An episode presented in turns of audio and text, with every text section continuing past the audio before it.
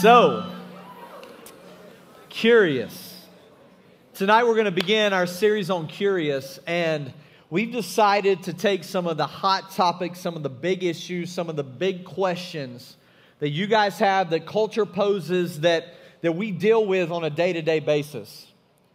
Next week in our Curious series, I'm going to be talking about is the Bible reliable? We talk about in church, and you hear people say it, and we will say that we stand on the truth of God's word. That we believe that this is true from cover to cover, and this is something that we believe shapes our life because we believe the truth of it. But how can we trust that it's reliable since it's been passed down through generation to generation? How can we trust that the content of what's in here is true? How can we trust the Bible? So next week, I'm going to be doing a entire deal for you guys on why the Bible is reliable, and I'm going to be showing you guys all the evidence. Because the reality is, there is evidence for this stuff. And you go around all the time hearing people ask these questions, or maybe you ask those questions yourself, and you re- try to refute ill equipped Christians on things that they don't know about, and you don't get those answers, and it builds your confidence and your belief that there is no God and that the Bible isn't true. And so next week, I want to challenge you to come and I want to challenge you to listen to the evidence that backs up the Bible, the truth of the Word of God. This isn't some blind thing that we know nothing about because the reality is, is that we, not, we don't just hear about God through His Word, but we experience God through His work in our life as well. And that's something you cannot contradict. And then in the week after that, we're going to be talking about. Um, something that you guys can submit to us. You can go online and, and email to students at 12stone.com, or you can uh, just uh, write down on a, on a piece of paper just a question or a topic that you would like to see talked about, fold it up, drop it in a basket uh, in the back on your way out. And uh, we'll pick one of those that has a lot of things, and we'll talk about it that week. So it's kind of like your deal, what you're curious about. And then finally, the fourth week of this series, we're going to have a Q&A night where you can text in questions about anything you want to that has to do with God, that has to do with your relationships, with whatever. You can text those questions in, and we'll talk about it through a biblical worldview. And so that is what this series, series Curious, is all about. And so tonight, we're going to dive right in, and we're going to hit a heavy, big topic right off the bat. And I have my friend here, Nathaniel Flock. So y'all give it up for my friend.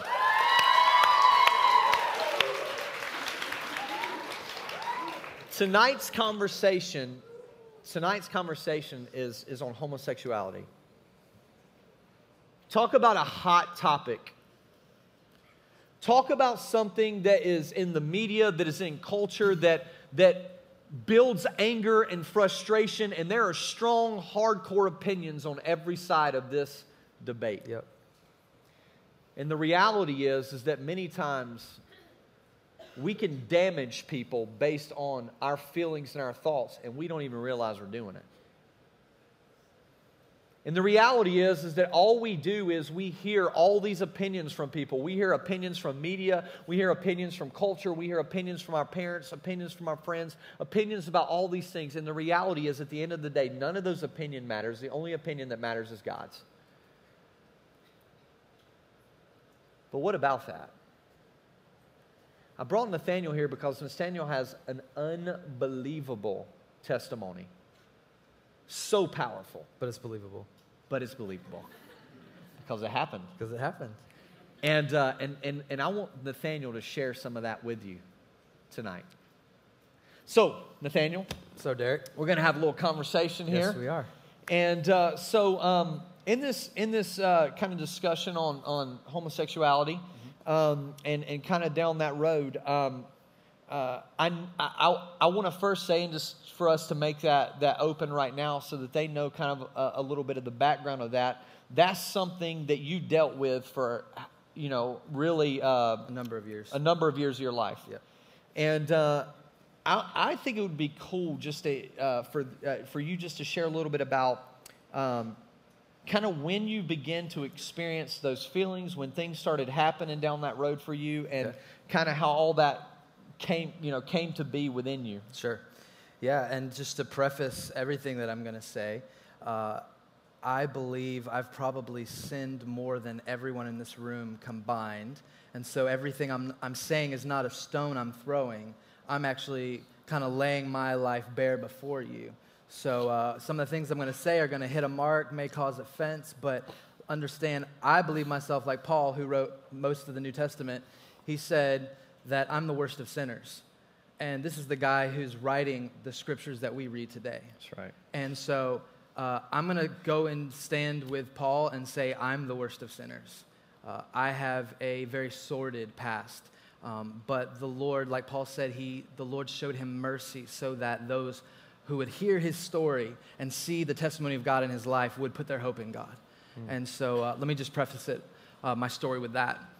Um, so I, I grew up in a Christian home, and uh, the first time I actually had a homosexual thought was uh, I remember where I was. I was playing with my little Star Wars figurines. I was like three years old.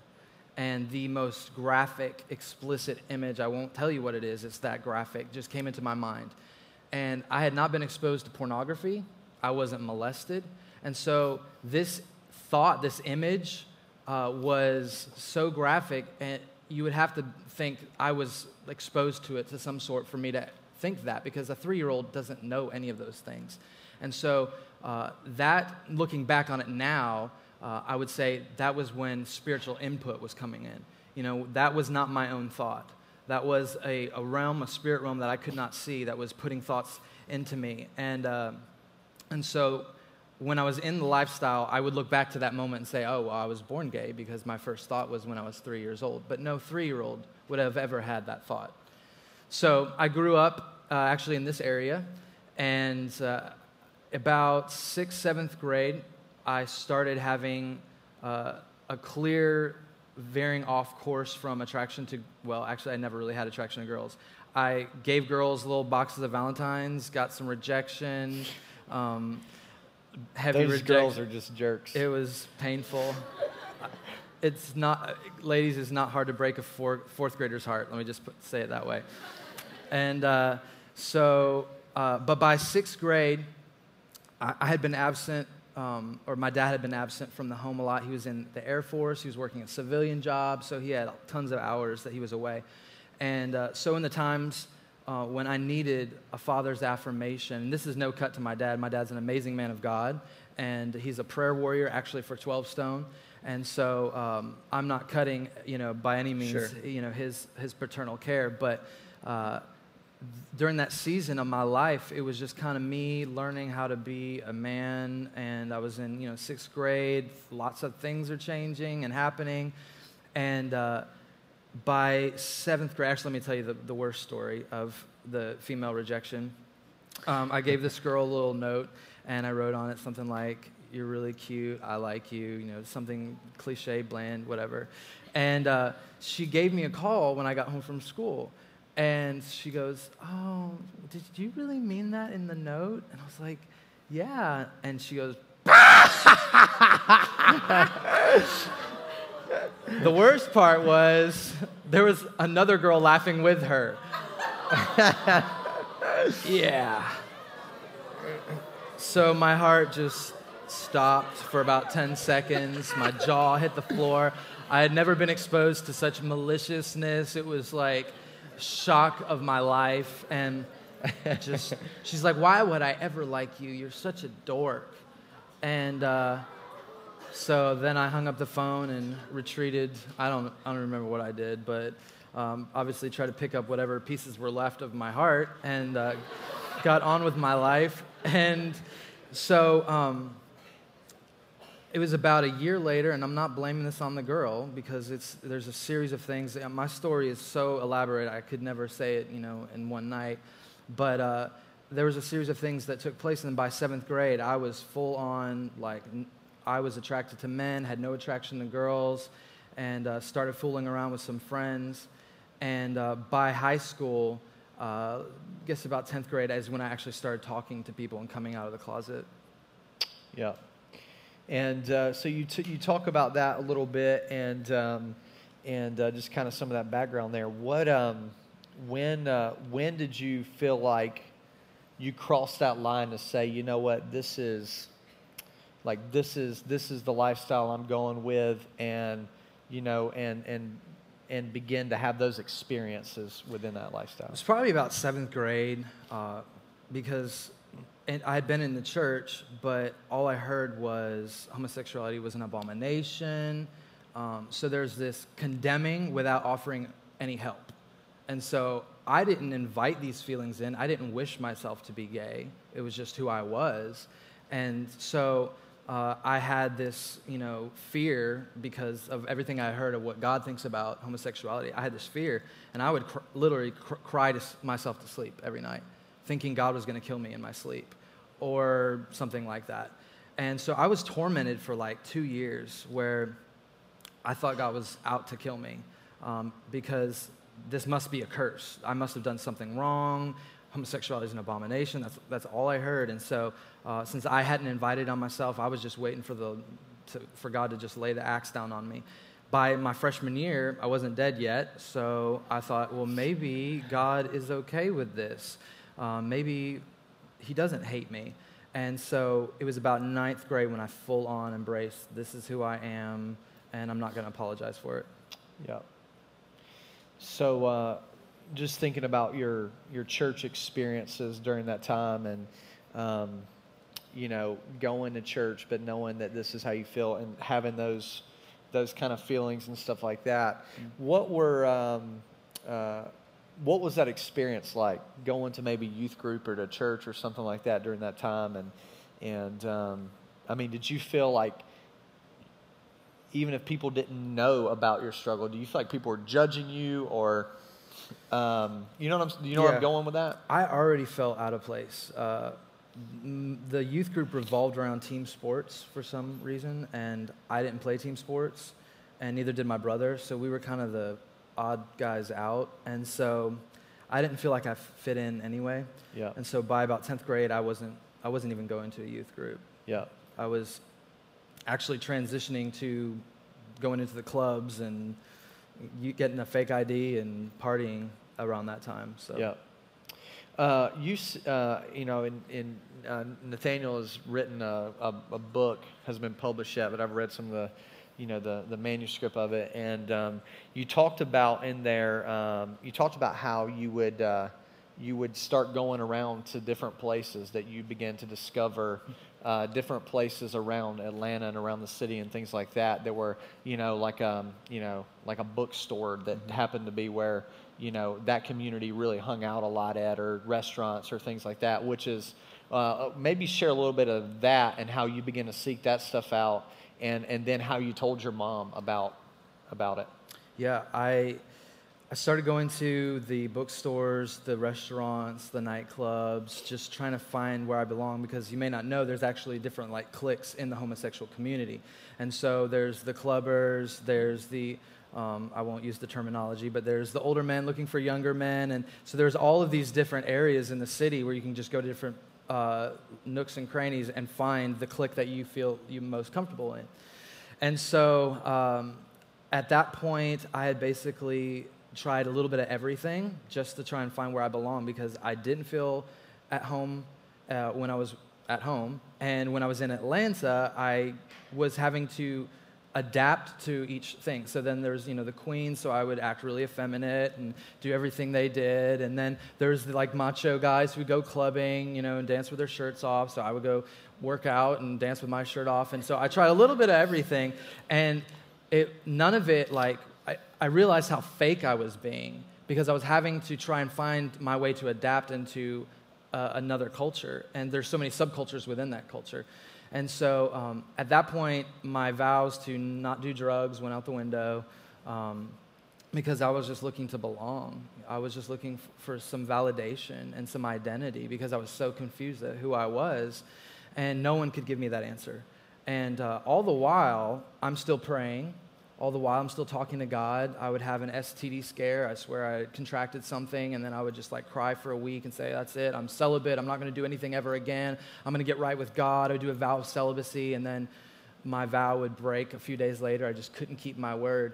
And uh, it was just this horrible roller coaster that I just wanted to get off of. You know, uh, I overdosed multiple times in that process of trying to find where I belong.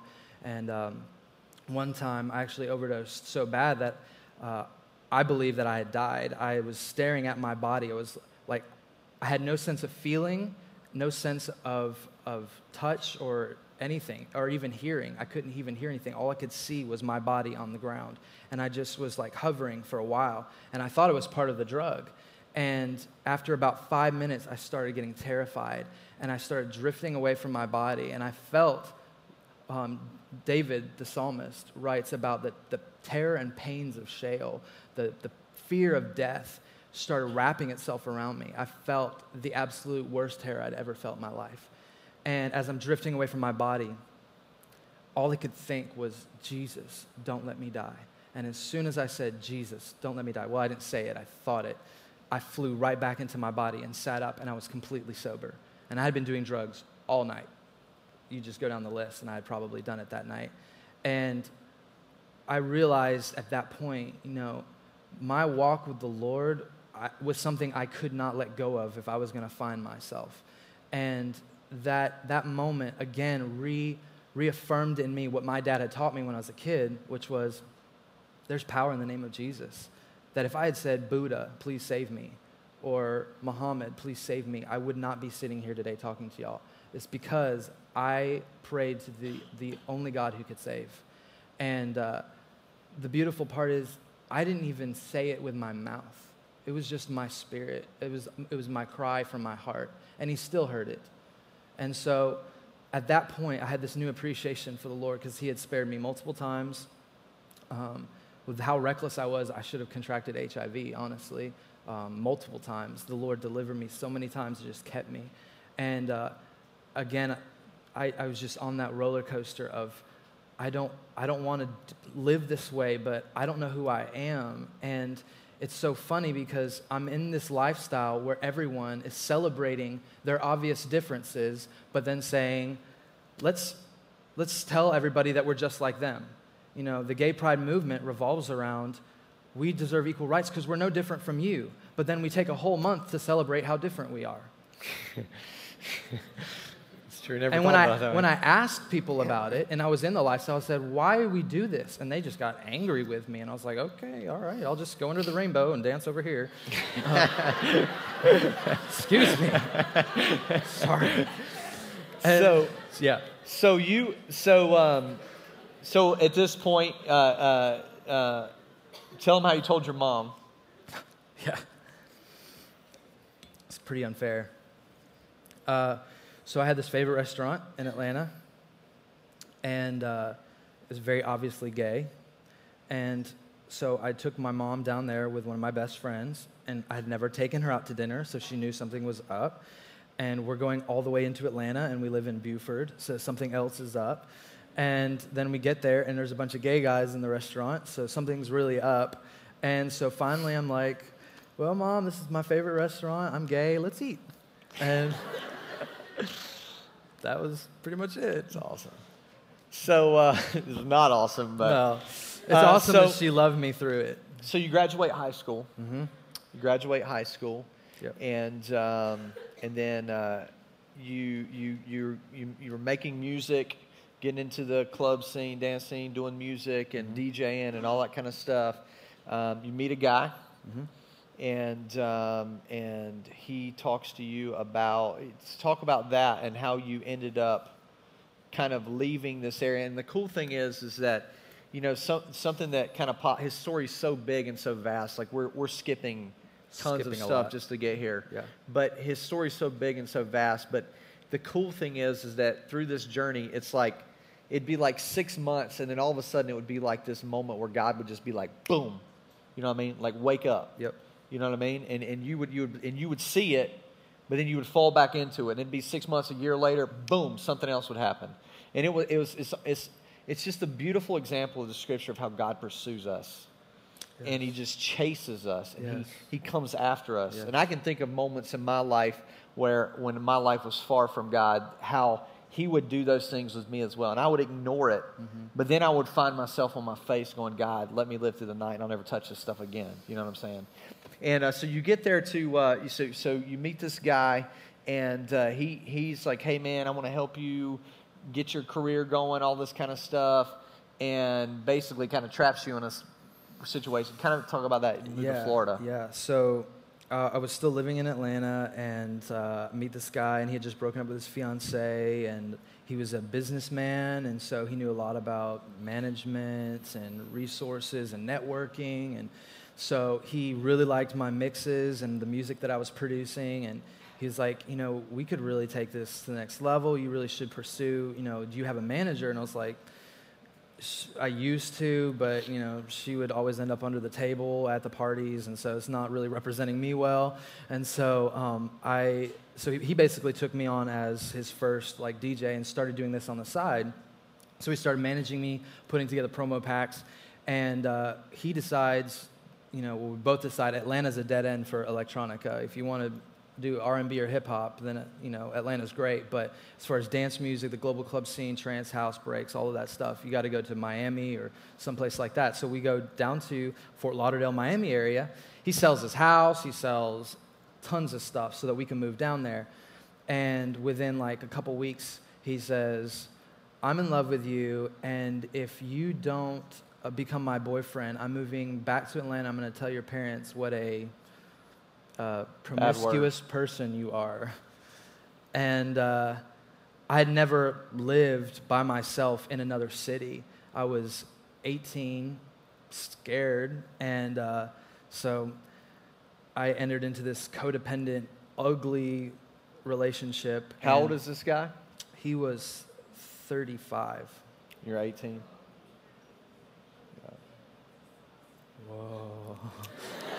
Like 35 is so old. I'm like, dang, I'm 31. Double your age. I'm almost there. so, um, so Yeah. this this this happens. You get into that scene down there, Yeah. and um, and and and things just begin to escalate. Yep. Yeah, so uh, I thought I was reckless before. When I get down there, it's even worse. And so he's cheating on me, I'm cheating on him. We're yelling at each other, lying about it. It was just ugly and horrible. And, uh, you know, like what Derek was saying, just the Lord is so kind and so faithful that he, he has the mercy to let us continually make vows and promises and break them. And then he still picks up our mess and cleans us up and lets us try again.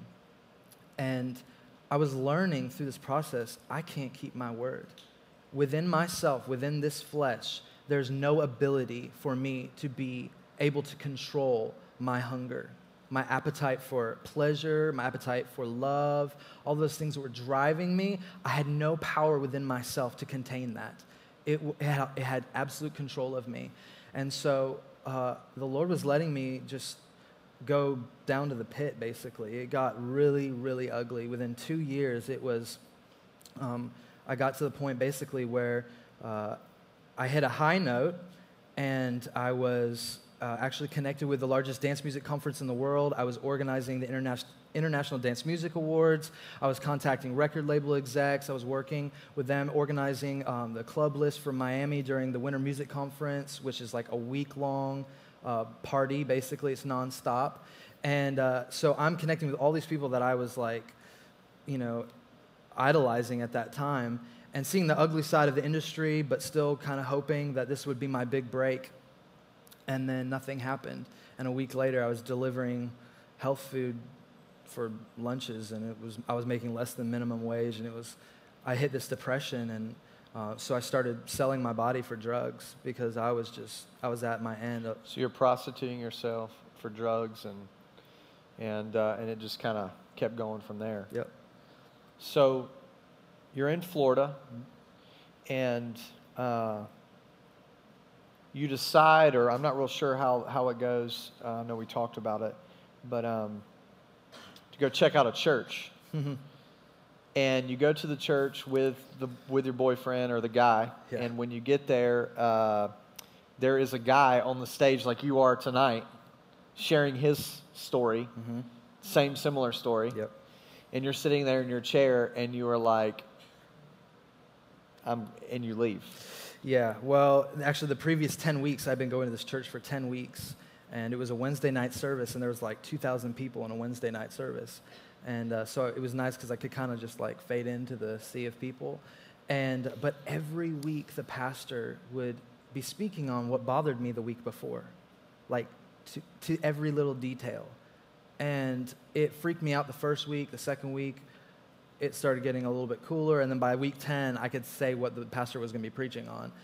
And um, so it was somewhere around the 11th week, they bring this guy in, a converted homosexual, and uh, yeah, I was offended. I was so angry. I was like, how dare they? And what made it worse is this guy was actually really effeminate, like more effeminate than most of my drag queen friends.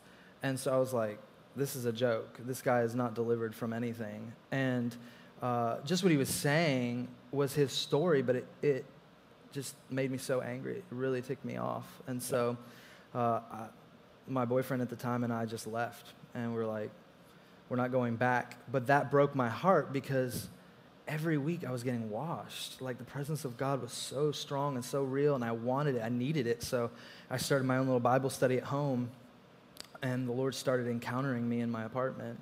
And uh, that, as soon as that Bible study uh, started, uh, the enemy then stepped in and raised uh, his stakes, and then it, it got worse after that, and that's when it really went downhill. So, um things are going downhill. Mm-hmm. Things are not good. I mean, a lot of low points were probably the lowest point. Uh, what was it? What was the you know the proverbial straw that broke the camel's back? What was what was the thing that happened that caused you to say, "I got to get out of this. I've got to get away from Florida. I've got to figure some things out." You know what I'm saying? Yeah.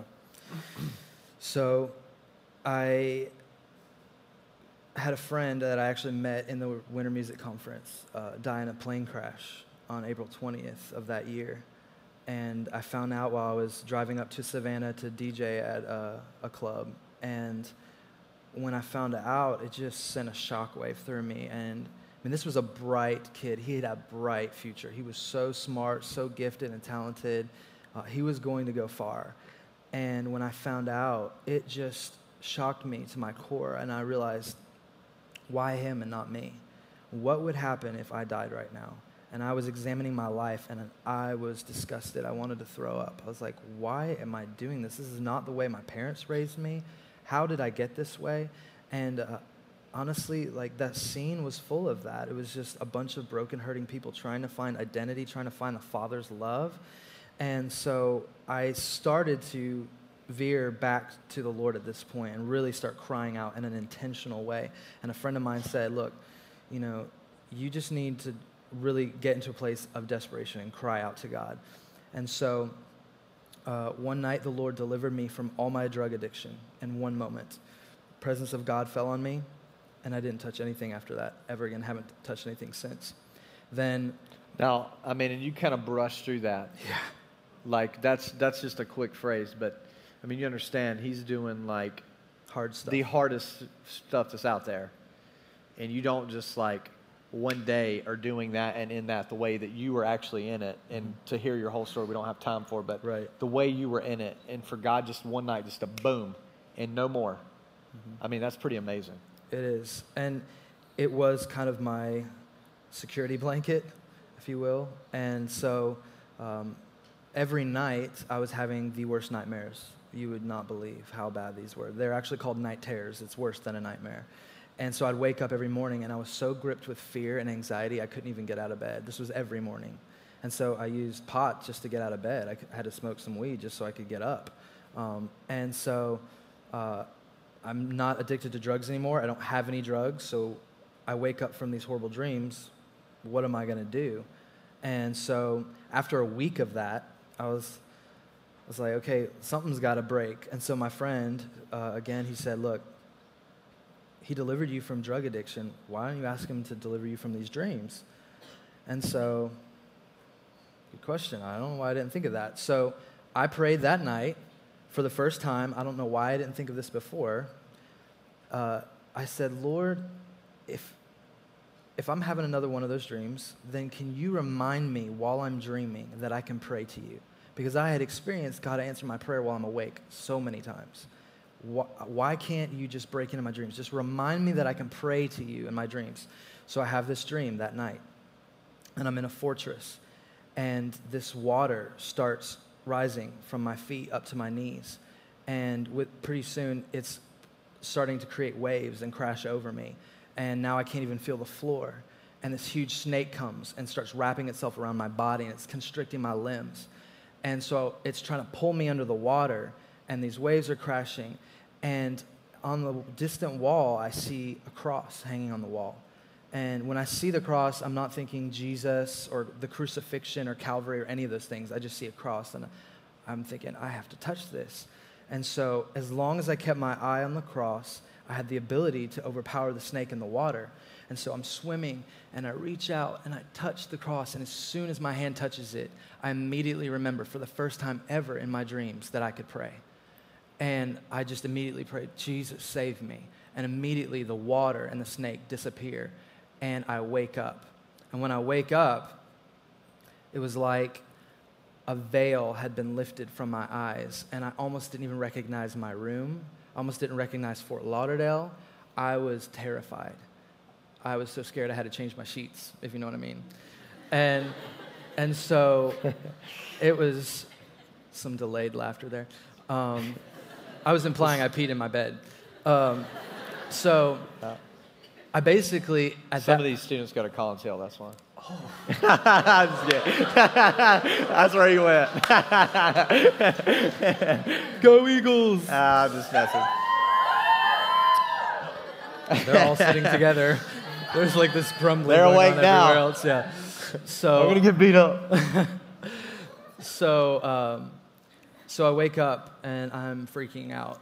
And then I just hear the voice of God so clearly. It's not audible, it's not like shaking my ears, but it's booming in my spirit. And He's like, Leave Fort Lauderdale, leave this guy you're with, get out of here. And uh, so I call my parents, so that was another thing. Call your parents, tell them what's going on. So I call my mom crying.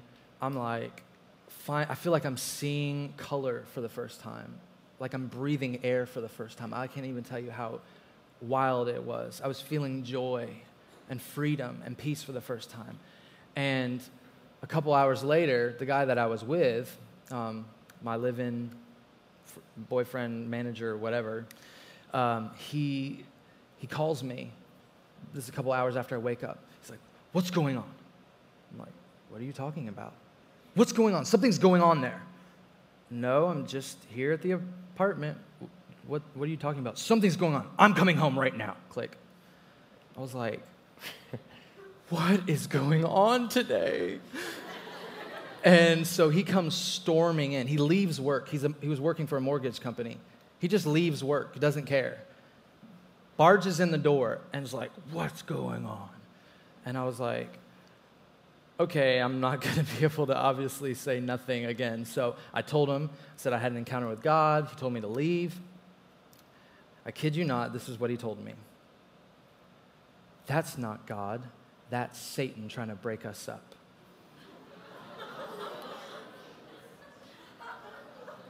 yes. My jaw hit the floor again, and uh, I was like, this is ridiculous. I cannot believe this is happening. So, whatever happened in the spirit, you know, whatever happened to me that morning, somehow word got to him and he didn't even know what was going on. He was just picking something up. And so for the next three weeks, I had to wait three weeks for my dad to come and get me. And during that three week period, it was so important for me because um, at that time, I had been, you know, bef- right before that, I had been living this promiscuous life without any restraint. I kept breaking my vows. And now I'm in the same city that I was running amuck in, and now God was holding me, and I wasn't doing drugs. I wasn't sleeping around. I was pretty much just staying home watching chick flicks all day and crying because God was speaking to me through all of them. And uh, I watched What a Girl Wants every day for three weeks. me and Amanda Bynes, we have this special connection. But, um, but the whole movie, the whole movie is about her wanting to, to know her father and the Lord was speaking to me through that. He's like, mm. What you need is my love. You need the Heavenly Father's love. More than your dad, your earthly dad's love. You need my love. You need to know what I think about you. And the movie ends with her dad pursuing her, leaving everything behind to get her. And I, at the end of the movie, I'd be a wreck. I'd be crying my guts out because I was seeing this was the Father.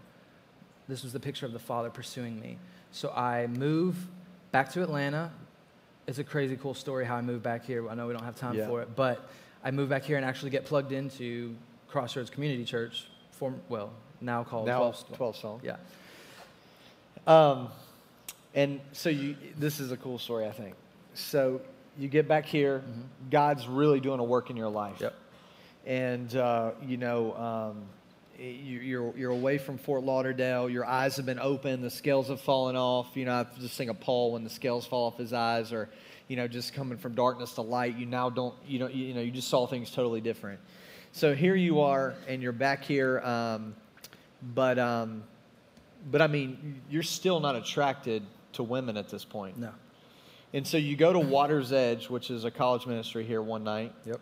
And you're in Water's Edge, and tell us the story. Tell, tell them the story. So. I've been going for about a month and a half, and it was right after my birthday. And the Lord, you know, Miles Welsh was the pastor at the time, and he was talking on following God. He wasn't talking about homosexuality or anything. And I'm sitting through the message, and he's talking about what it takes to follow God.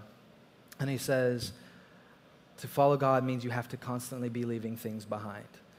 And at that point, the Holy Spirit was speaking to me. Now, again, Miles wasn't talking about homosexuality or sexual anything. He was talking about following God. But the Holy Spirit was telling me, you have to renounce homosexuality tonight. If you want to follow me, you have to leave this behind. Now, note, no one to this point had talked to me about homosexuality. No one was saying, you need to repent, sinner. No one was saying anything. Um, that was the wisdom of God. He kept me safe through that because He had to be the one to invite me to throw it down and to renounce it. And so that night, I prayed the scariest prayer I'd ever prayed at that point because I didn't want to be attracted to women. I was comfortable being gay.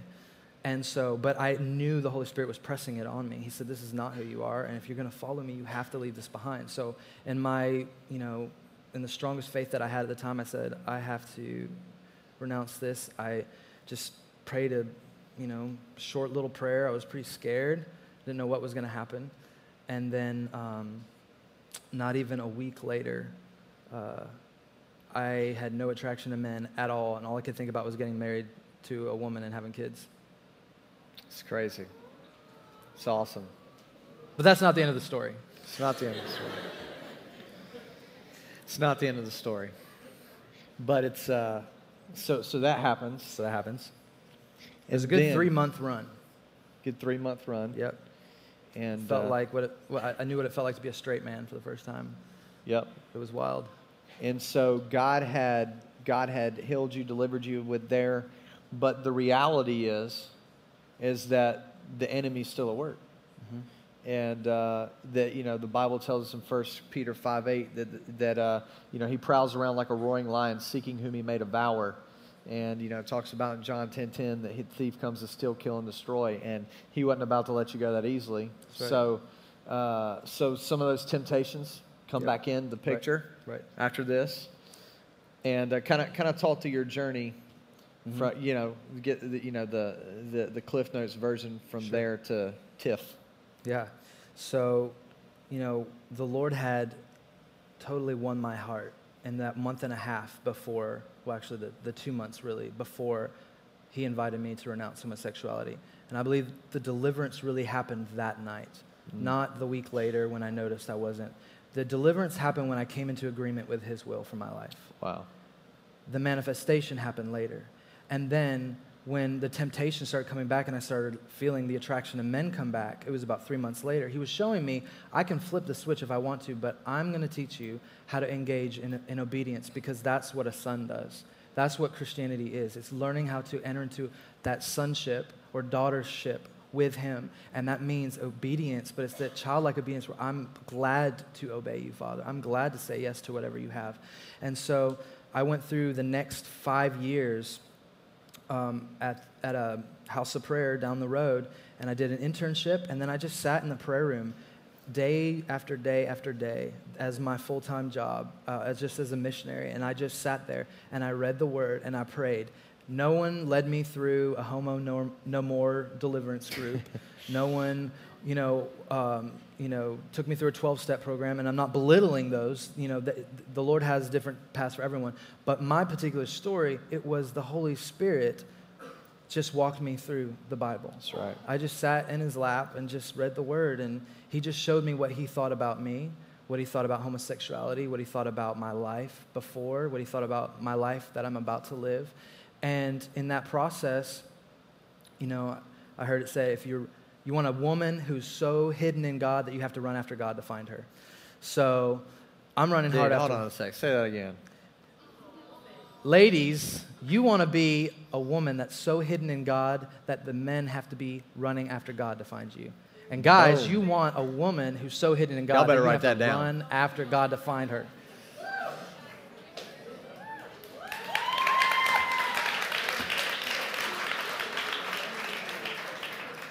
That's good. Go ahead and tweet it. You don't have to quote me. Just So, so I'm in the prayer room. Uh, I'm running after the Lord, and I see this amazingly gorgeous woman, and uh, I am totally drawn to her. Actually, the first time I saw her was two months prior. She was starting an internship, but two, uh, about a month or two before, I actually saw her come to the house of prayer, and the Lord said, "That's your wife." And I saw her sitting next to a guy, and I was like, I don't know if I'm hearing right. But a month later, she's there without a ring on her finger. So I was like, yeah. now, this is after five years of wrestling with the Lord, fasting and praying, and just going through some hard seasons. And then I'm seeing the fruit of my prayers. And so uh, we weren't like going to pursue, you know, each other, you know, as boyfriend and girlfriend she actually had you know the fear of the lord on her where she was like i'm going to be pursued. I'm not going to give him mixed signals. He's if he wants me i'm worth being pursued. Y'all hear that, ladies? and i said i'm going to be a man and i'm going to pursue her when the father tells me i can have his daughter. Booyah. and so i was not i was not going to play with a girl's heart so I was like, until God says, go get him, Tiger, I'm just not going to do anything. So um, the Lord one day told me, she, she's definitely your wife, and I'm ready, or you're ready to go get her. And that same night, the Lord confirmed it to my wife as well. Now, she actually had a dream before she had ever met me, before she even came to the house of prayer. She had a dream and saw me in the dream, and she knew I was her husband. So when she saw me in person, she was like, oh my God. There he is. He's the man of my dreams. no, it's a true story. It's a true story, but I love saying that part. Um, so, so y'all begin this relationship. Well, uh, yeah, Yeah. After I, I initiated, I pursued her. She cried, and yeah. And and uh, you know, and I've read your story. I've seen all this kind of stuff. So you guys say you guys uh, saved something to your wedding day. Yeah, What was that? we saved our kiss, first kiss for our wedding day. So it was powerful when we kissed. It was and so, how long have you guys been married now? three and a half years. Keep,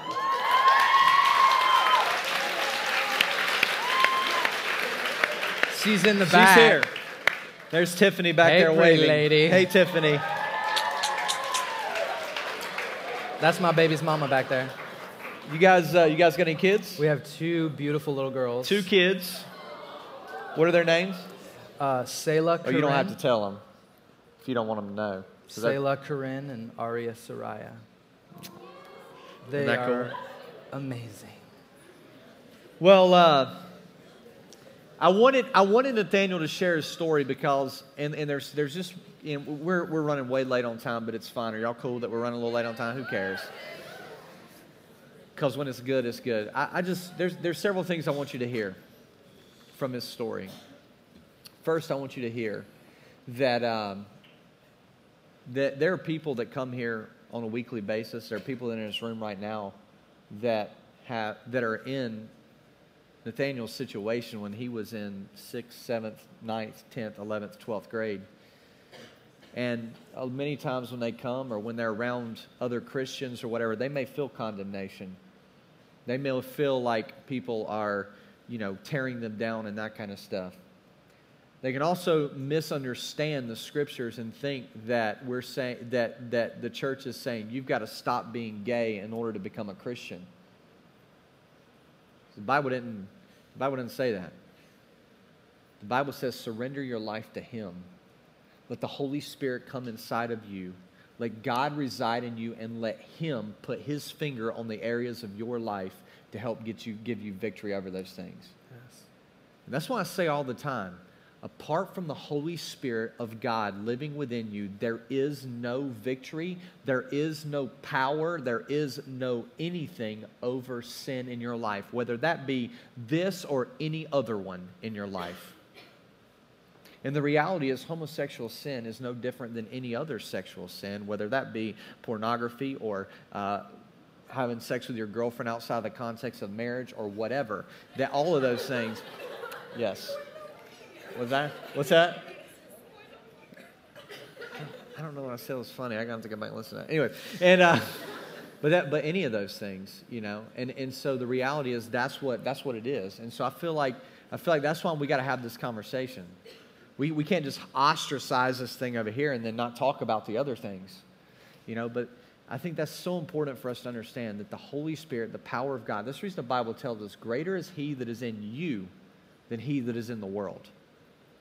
And when you have a relationship with Him, like think the game changes. The scales fall off.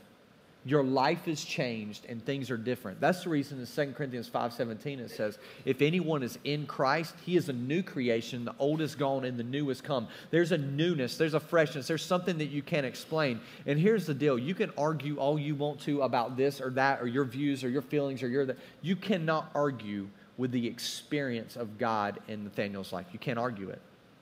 It just is what it is. Now, we wanted to close out this time and allow you guys to ask questions.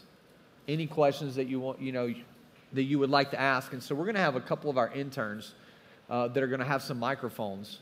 Now, this is how it's going to work. They're going to come to you. You tell them the question. So if you got a question, raise your hand. You tell them the question, and then they'll ask the question to us and uh, that's how that's how it's going to work. So uh, so we're not going to give you the microphone because I don't we don't want you to talk for like 30 minutes to ask one question. And so give them the Cliff Notes version of the question. They'll they'll bring it back to us. But we you know Nathaniel's up here, and there's so many other things that we could talk through about what God's word says and all this kind of stuff. And and uh, and but I, I would like for uh, oh what nice. And uh, so. Um, Y'all give it up for Danny and Matt. Yeah. And so, if you have a question, if you have a question that you would like to ask me or Nathaniel or both of us, uh, or if it's a question about the Bible, question about whatever that pertains to this particular thing or any sort of uh, you know sexual sin or whatever, uh, then uh, ask these guys. So, if you got that, you can raise your hand, and um, and these guys will come around. Anybody? Uh, we got somebody over here. Lady over here. Where's old Matt? Where are you at? Oh, oh, I see you back there. Oh, I can't see you. Yeah.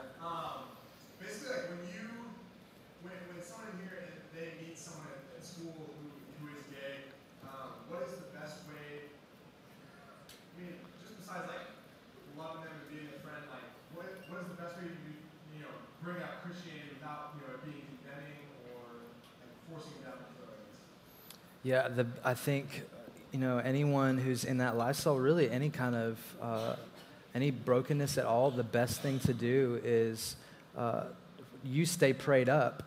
And uh, really, there isn't a cookie cutter response for that. I would say, you know, the Holy Spirit gives us the words to say in the time. Really, our, our actions speak louder than words. So, really, people are looking for us to be consistent. And so, if you're acting like, you know, you love somebody and then in the, you know, the cafeteria in a class you're making fun of somebody and they see it, they're going to see inconsistencies.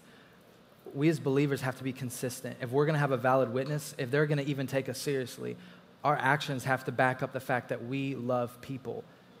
No exceptions. Everyone. We love everyone.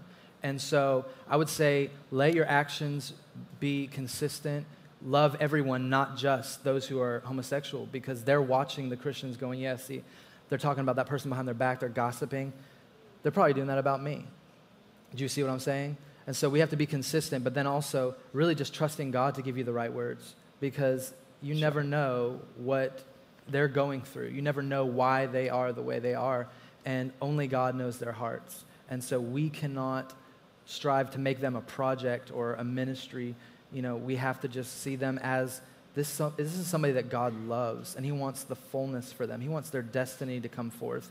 And I want to see their destiny come forth. So, whatever I have to do or say, if that means I say nothing and just hug them, then that's what I'm going to do. It's good, man. Magia. How did your parents uh, initially react to, you know, once you announced them what was going on? Uh, you know, I just thank God that I have amazing parents. Um, my mom and dad both just reaffirmed their love for me. My dad said, I don't approve of your lifestyle, but I accept you as my son. And that was about the smartest thing he could have said at that time. I mean, and that was in the heat of the moment where the shock hits him.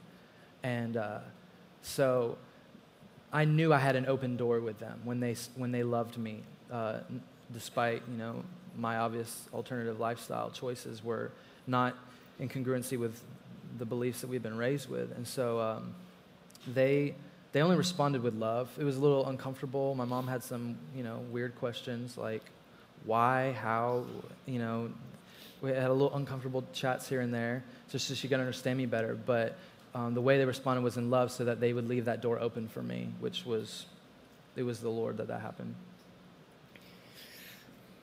My guess is too that they didn't stop praying for you as well. No, uh, although my mom, I just recently shared my testimony on uh, Victory 91.5, and my mom called in right after I had shared my testimony, and she confessed on the, on the air, live air. She was like, well, I did stop praying for you for a while. I just lost all hope and faith. but she was saying that because uh, a mom had called in, and she just found out both her kids had just come out of the closet and she was in despair. And my mom was just saying, look, you know, even when you are faithless, God is still full of faith That's and right. still faithful. And uh, he, God fought for me even when my mom was just too weary to fight. Yep, it's good. Yeah, we have a question here. It's a little more uh, theological. What would you say to someone who, um, you mentioned a little bit about it, but who says God creates, God created you, then um, you know, why does He create you as a, as a gay person? Yeah. You mind if I start with that one? Sure.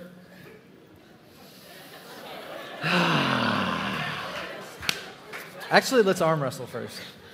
Um, and uh, oh, never mind. Well, uh, I, I, think that's a great question. And the question, and, and the question would say, why are you singing? First would be, why are you singing out homosexuality? Why would God create someone who is an adulterer? Why would God create someone who is a liar? Why would God create someone who is uh, whatever? Just, just go with all those things. And here's the reality when God created in Genesis chapter 1 and Genesis chapter 2, God created and said everything was good, said everything was very good. At that point, sin had not entered into the world. Everything was in peace with God and everything was in harmony with God, and there was no sin and there was no evil. Creation ended at that point. And so when people say, well, God created people to be home, God didn't. See, what happens is, is that in Genesis chapter 3, there's the fall. And because of the fall, sin enters the world. And sin enters the world through Adam and through Eve and through them, you know, taking from the fruit. But the sin wasn't taken from the fruit. It was, it was basically them saying, I want to be like God. I don't really care what God says about it because I think I can get gain from this because the enemy told them, if you take from this, you'll be like God. And so what happens is they do that, sin enters the world, and the Bible tells us that since then, that's when death entered the world, that's when sin enters the world, that's when, you know, all of those things happen in Genesis chapter 3.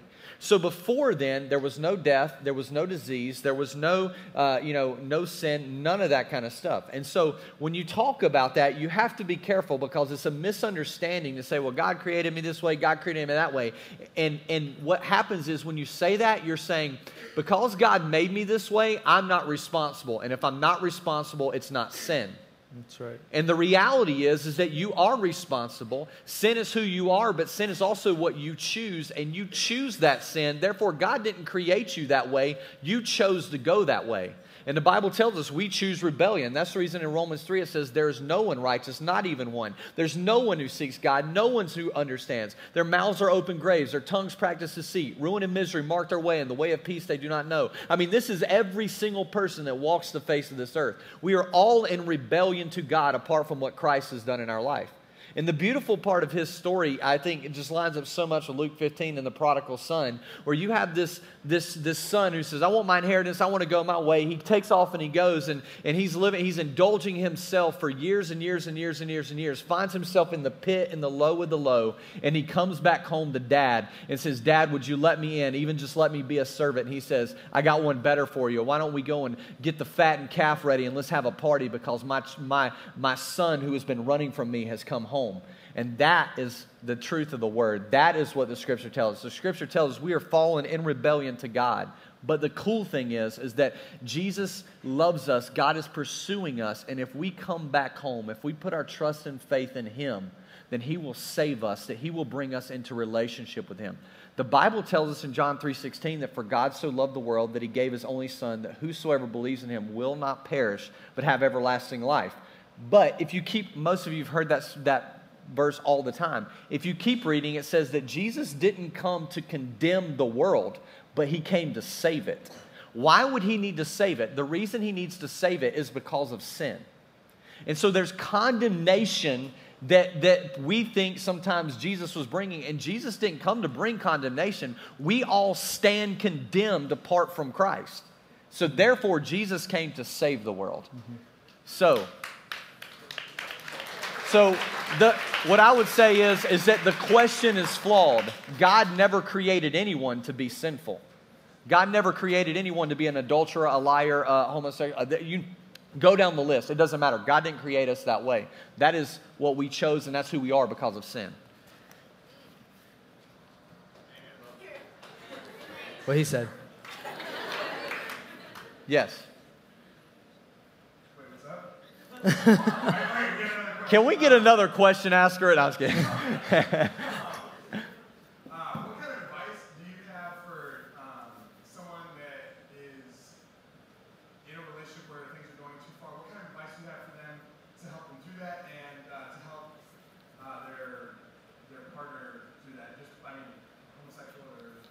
or heterosexual, whatever.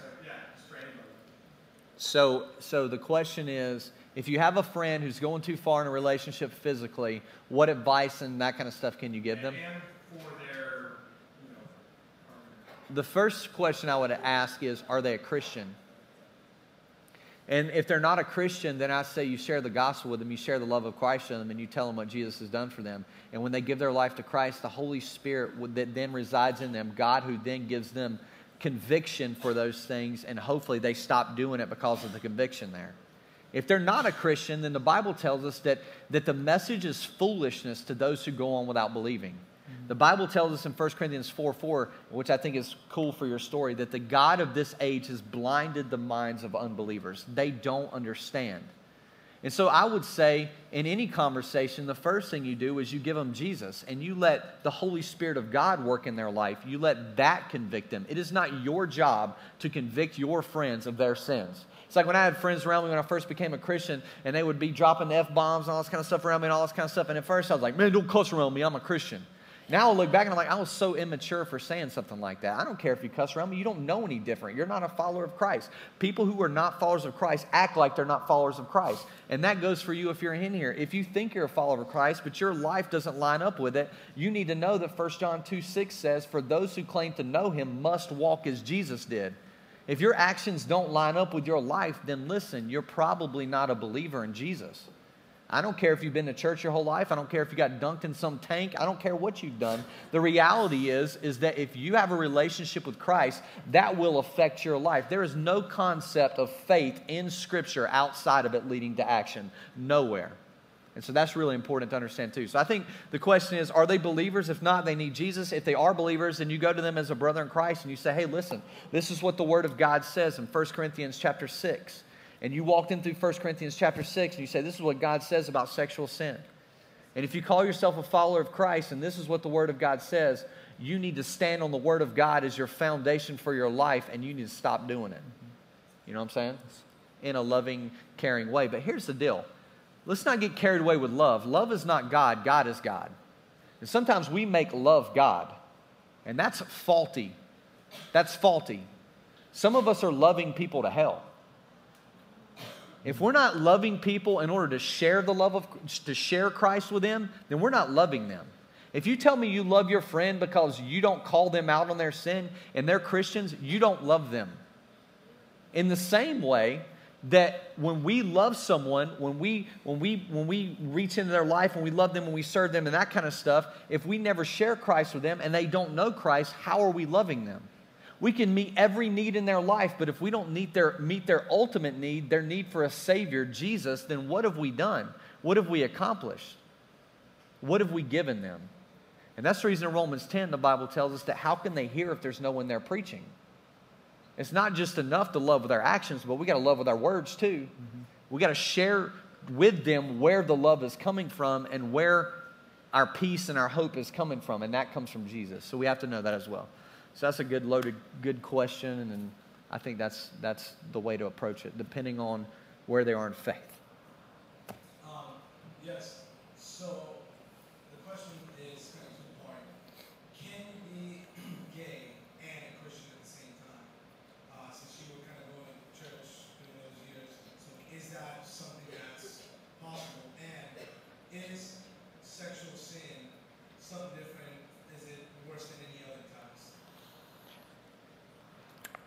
I'll, I'll, I'll, I'll answer a little bit of this. And we'll go. He gave, he gave me the wink, like he's like, yeah, you go ahead and take, you go ahead and take this one. The, the second question is sexual. I would say this sexual sin is put in a league of its own. In 1 Corinthians 6, verses 18, the Bible says, flee sexual immorality. All other sins are committed outside the body. But he who sins sexually sins against his own body. Do you not know that your body is the temple of God? I think the reason that sexual sin is placed in that sort of a realm is because of how God created man and woman. And God created it to be a picture, the husband and wife, the bride is also the picture between Jesus and the church. And it's a picture of our relationship with God. I think that's why, too, God hates divorce. Mm-hmm. Because this relationship is supposed to be together, is supposed to be fruitful. And sex is a gift that is given to the marital relationship and is not designed to be used outside of that. So when we abuse that, we are going against what God had created from the beginning to be the highest form of intimacy to be between a husband and a wife. So that's one that's that's part of the question.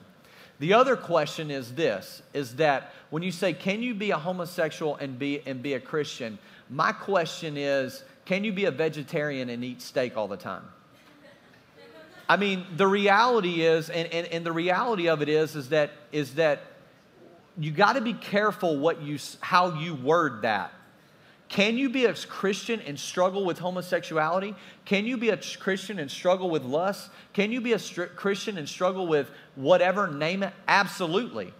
Absolutely he would tell you that, uh, and we've talked about this, that, you know, it's still a battle. And there are times where, you know, some of those thoughts will creep in and he has to say, hey, hey, baby, you know, to his wife, can you pray for me? Can you, you know, whatever. And, you know, that, you know, we all, just because you're a Christian doesn't mean you're not going to have struggles, doesn't mean you're not going to have temptations. Being a Christian isn't like free from all that kind of stuff. But when you find your identity yes. in the sin that yes. you are living in, then I have a hard time saying you are a Christian when your identity is found in your sin. And that's what happens when you say, you know, hey, I'm a homosexual and I'm a Christian. Are you a Christian first or are you homosexual first? Because if your identity is in who you desire to have sex with, that's kind of a weak place to find identity. For sure. The same with heterosexual. If you find your identity in a relationship with a girl or a guy, whether that's heterosexual or homosexual or whatever, you name it, you, you, go down the list or whatever, when you find your identity in that sort of a relationship, you are missing the fact that you must have your identity in Christ first. And I would say that if you have a relationship with Jesus and your identity is found in Him, it's not that you may not have struggles, but it is that you would have conviction. And it is that you would, you would see things the way God sees things. So I think that it's kind of a tricky question. Are there Christians that struggle with homosexuality? 100%. Same sex attraction? 100%.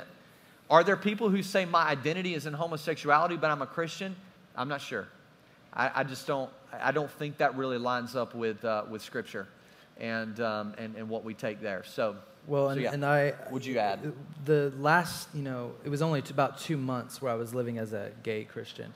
And that's because the Father is not scandalized by our weakness and our ignorance. That's right. He was letting me experience those two months in that time frame to learn how to be loved by Him so that when He asked me to lay it down, I was ready. No one else asked me to lay it down. So the, there was that, it was only a two month season, and it was really that time to just fall in love with God and see that He's somebody who can be trusted and somebody that I can surrender my life to. And, you know, it says, like you mentioned in 1 Corinthians 6, he's, he goes down a list of, you know, if you're a thief, if you're uh, adulterer, homosexual, a male prostitute, all these things, he's like, you cannot receive the kingdom of God. The issue is Christianity is a covenant relationship with God. And he's saying, if you live with these lifestyle choices, you can't be in covenant with me. But then he puts at the end of that, that section, after he lists all of those sins, he says, and some of you were these things. That's right. Back in the day, people were getting delivered from homosexuality. That's right. Paul says, Some of you used to be like this, but God's grace has come upon you. And so, even in the midst of Corinth, people were getting set free from homosexuality because God is after our heart. He's after a deep covenant relationship. And if you enter into covenant by the blood of Jesus, that is irrevocable, and you have to do it on His terms because it was on His blood. That's right. And let me add to that because I don't want there to be any confusion of what I'm saying here as well, is that there's also, um, when we give our lives to Christ, there, we grow in our faith. We, we use this big word progressive sanctification, but we progress in our faith. We're That's progressively being set apart. So when I first became a Christian when I was 17 years old, God delivered me from drugs and alcohol immediately. But man, as far as lust goes, as far as you know, uh, sexual sin, as far as as far as like you know, man, my language was so filthy, and you know all these things. I mean, you know, that was a part of my growing process in my faith. And God is still dealing with me on things in my life, whether it be pride or whether it be this or whether it be that, whether it be whatever. And so a part of it is you say, hey man, I'm a, you know, I, I was, you know, I was in this lifestyle. I've given my life to Christ. Man, I still struggle. You know, hey man, I'm messed up over here. I messed up over. But you know what? I'm growing and I'm learning, and God is working on my heart, and He's challenging me with things. And I think that it's cool because He was seeking the Lord, so He could hear the voice of God. And eventually, several months in, God said, "Okay, I've delivered you from the drugs and all this kind of stuff. All right, it's two months into your faith now. Listen, I'm going to ask you to put this down now." And I think that it's the voice of God that, that, that speaks in your life in that way. So that's a part of that growing process as well. That, you know, that you're going to be growing in your faith. And whatever sin, whatever thing you're dealing with, whatever thing you're struggling with, as you grow in your faith, man, there may be some things that you can deliver from right away. There may be some things that you have going on in the rest of your life that you're never fully delivered from, but it causes you to seek after the Lord's power. It causes you to be dependent on Him in order to make it through. And that's the reason Paul says, Hey, I had this thorn in my flesh. Something was going on in his life. And he says, And I asked three times for the Lord to take it away from me, but He didn't. And then he goes and says, I will boast all the more in my weakness, for where I am weak, He is strong. What happens is, is that when we understand that we are weak, that, that allows us to have dependency on God to give us strength. But what we try to do is we try to do it on our own, and we try to battle on our own, and it, and it drives us into deeper and deeper depression and desperation. And he's saying, lean on me as your child. Just in case there's somebody in here who's struggling with it and you're just too ashamed to ask for help, I just want to say, you know, like Derek said, you know, there's days when I'm bombarded with thoughts and emotions and my flesh is responding. Remember, sin still dwells in this flesh. Right. Even though my mind is renewed, I'm not going to be defined by what comes against me. My battle does not decide who I am. What I am fighting does not determine my identity or where I'm going. And so, um, God's given me an amazing wife who will pray for me. I'm like, baby, I'm having those thoughts today. And she's like, okay, well, in Jesus' name, we just break this off and she'll just start warring over me. And that takes a real woman. And that the Lord brought her to a place of security so that when I confess to her, I'm having one of those days, she's not like, oh my gosh, is he looking at that guy? And she doesn't get insecure. So I would just want to say, if you're struggling with this, don't, don't look at this as Uh, uh, like what Derek said, as your identity. Picture a businessman who goes into a city. There's billboards everywhere of half naked women. He's tempted to look at them, but he loves his wife back home. And all day, there's all these images and advertising. And all day, he's taking those thoughts captive. Even though his flesh may respond, he may feel this draw. I want to look at her. He stops that assault on him and he returns home battle weary.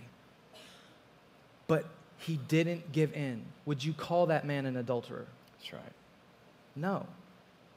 Even though his flesh was raging and there's so many external things inviting him into that, he chose to fight. And so if you're struggling with this, just because you're tempted and just because you're drawn and just because your flesh may rage and you may respond, that doesn't make you a homosexual. That's right. You can't be defined by that to call that man who fought all day because he loves his wife back home an adulterer after he fought all day, that's ridiculous. That's right. So for me to call you who struggle all day, to call you a homosexual, that's ridiculous. That's right. And even and even it's even biblical. Remember, temptation is not sin. Jesus was tempted, but the Bible says he was tempted in every way, yet without sin. You say, well, what does that mean? That means he was tempted. Was he tempted? Yes, he was. I think clearly Jesus was tempted not to go to the cross. He was tempted. He's in the Garden of Gethsemane. He is in such anguish. The Bible says he's sweating blood. It's a condition called hematidrosis. It's a true condition that happens when people are under a massive anguish and stress. He's in the garden. He's sweating blood. He's feeling the sins of the world on his shoulders, and he's praying to his Father in heaven, and he says, God, if there's any way that this cup can pass from me, God, if there's any other way we can work this out, he's talking to the Father, then let that be, then let that be so. Not my will, but your will be done. Even then, he was tempted, but he was submitting to the will of the Father and going to the cross so that all of mankind can be redeemed through a relationship with him. It's pretty amazing. Well, uh, we're out of time. And so, time we got?